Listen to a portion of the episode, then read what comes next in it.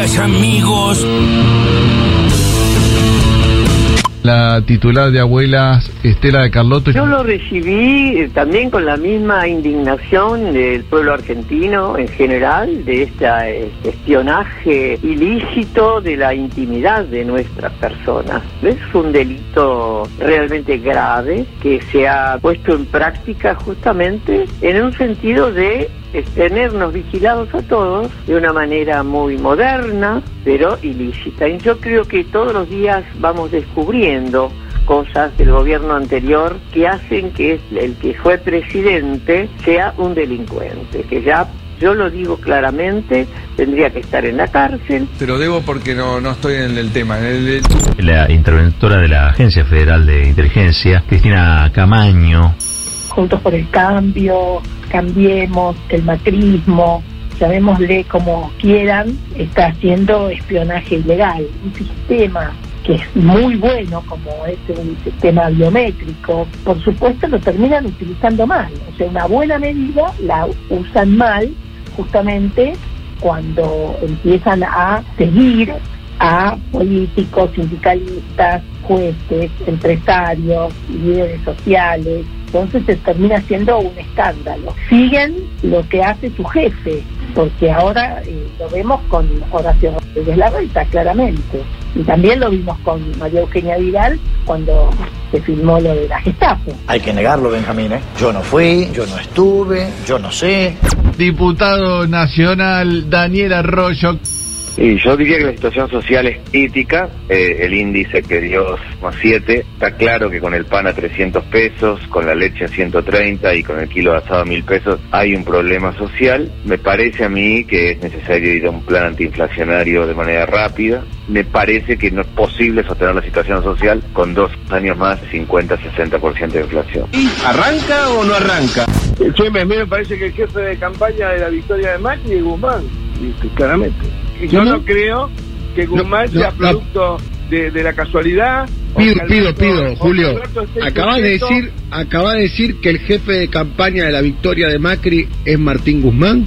Claramente, eh, en el sentido de que Guzmán esté porque Alberto está preso de esa situación. Guzmán es ministro de Economía porque Alberto lo banca, compañero. Esto es clarísimo. Hay que mantener la cenería.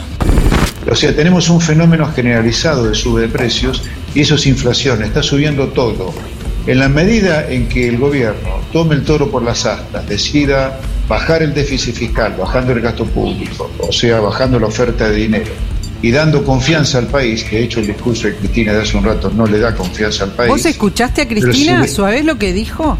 Sí, sí, sí, la escuché. Pero sí, esa mujer está para internarla directamente, está chiflada la vicepresidenta. Cualquier estupidez, dice. Yo hace rato que me gustaría debatir con ese ser del mal que es Cristina Fernández. es muy difícil no reírse con. Está mal, está mal, no me tengo que reír. Bueno, al menos en un momento de lucidez dijeron, no, tal vez está mal reírse de la violencia política de un hombre o una mujer, ¿no? Porque no deja de ser eso en parte.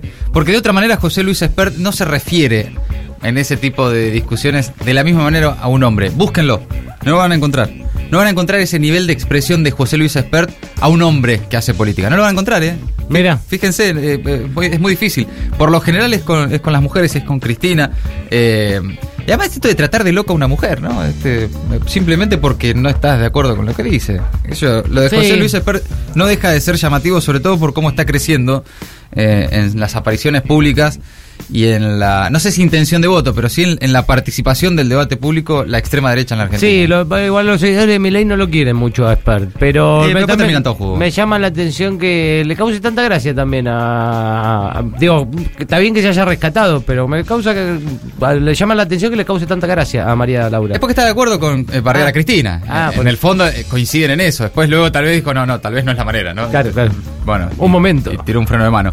A quien escuchábamos ahí decir que el jefe de campaña de la victoria del macrismo es Martín Guzmán, es Julio Devido, ah, el, ministro, el ex ministro de Planificación, eh, que cruzó al ministro de Economía, ahí en diálogo este, con Toñetti.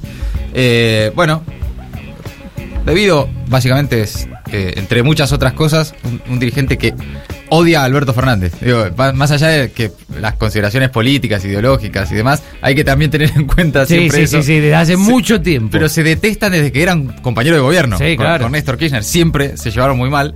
eh, y bueno, no deja de recordarlo todo el tiempo. Pese a que eh, para muchos puede incluso eh, tener razón en lo que dice, ¿no? Que, que no, no como jefe de campaña estrictamente, ¿no? Sino en el sentido de que la política económica del gobierno está favoreciendo Sí. el crecimiento del macrismo y la posibilidad de ganar de- del macrismo. En eso creo que coinciden muchos, más allá de cómo lo digas, ¿no? Eh, pero sí, ahí estaba Julio De Vido también, que por otra parte es parte de las noticias también, porque, ¿se acuerdan una de las tantas causas contra Cristina y compañía? Sí, La del el gas natural licuado. GNL. bueno, no va más. Se, Claro. cayó, se cayó otra causa. Sobreseguido. Sobreseguido también. Escuchábamos a Daniel Arroyo esta mañana acá en el Destape Radio, también a Cristina Camaño, la directora interventora de la Agencia Federal de Inteligencia, y a Estela de Carlotto. Habló Estela esta mañana, la presidenta de Abuelas de Plaza de Mayo, sobre el seguimiento de datos biométricos, las camaritas de la reta en la ciudad de Buenos Aires, otro atractivo turístico, ¿eh? Te filman por todos lados, te hacen Sí, un después cuando te vas te dan el video. Es como Bariloche. Claro, claro. Está bien eso.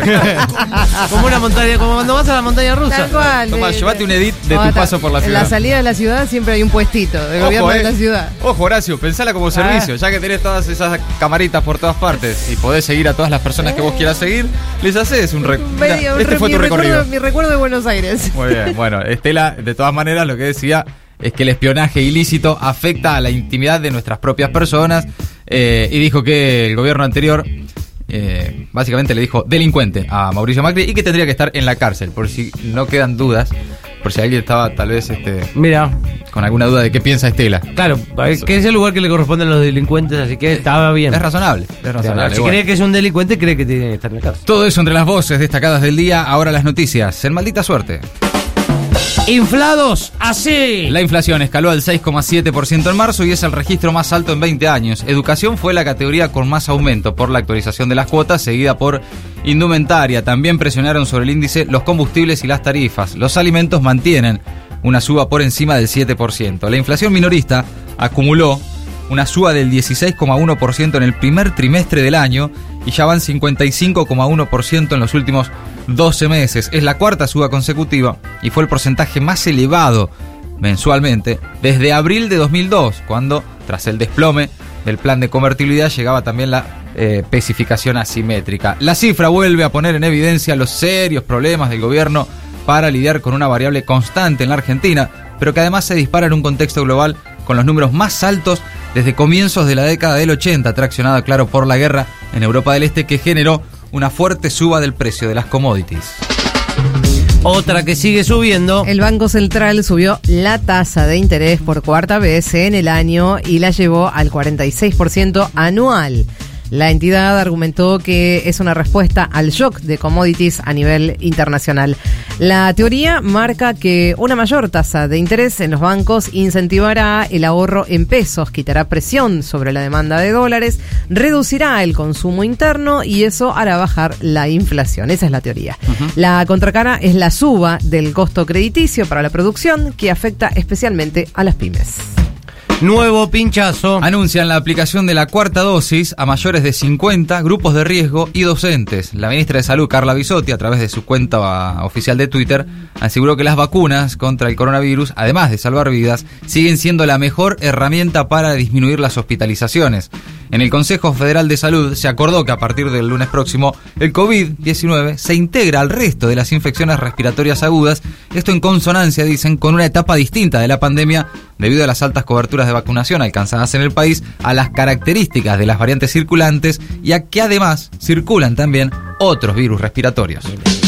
Santo movimiento. Más de dos millones y medio de personas viajan a distintos puntos del país durante el fin de semana largo. Este fin de semana, con motivo de los feriados de Semana Santa, movilizará a miles de personas, según las reservas en los lugares de hospedaje. Se supera ya el 90% en muchas localidades argentinas. En Jujuy, la quebrada de Humahuaca, al igual que la localidad de Tafí del Valle y la ciudad de Salta, tienen el nivel de ocupación más alto, ocupación casi plena. Según las estadísticas de turismo, el destino más elegido de previaje para este fin de semana largo fue Iguazú, como decía Gerardo, seguido por Bariloche, Ushuaia, Salta y Calafate. No había nada. Cristina Kirchner y otros exfuncionarios fueron sobreseídos en el caso por la compra de gas natural licuado. Es la quinta causa que se cae contra la vicepresidenta y otros funcionarios de su gobierno. El fallo, firmado por el juez federal Julián Ercolini, además uno de los principales responsables del lawfare en la Argentina, sostiene que los valores abonados por la compra de GNL entre 2008 y 2015 se ajustaron a los precios de mercado. Esto según reveló una pericia clave, varias veces dilatada y postergada en la causa. Por esta causa fueron encarcelados Julio Devido y Roberto Barata. La denuncia original la presentaron Patricia Bullrich, Laura Alonso y Federico Pinedo.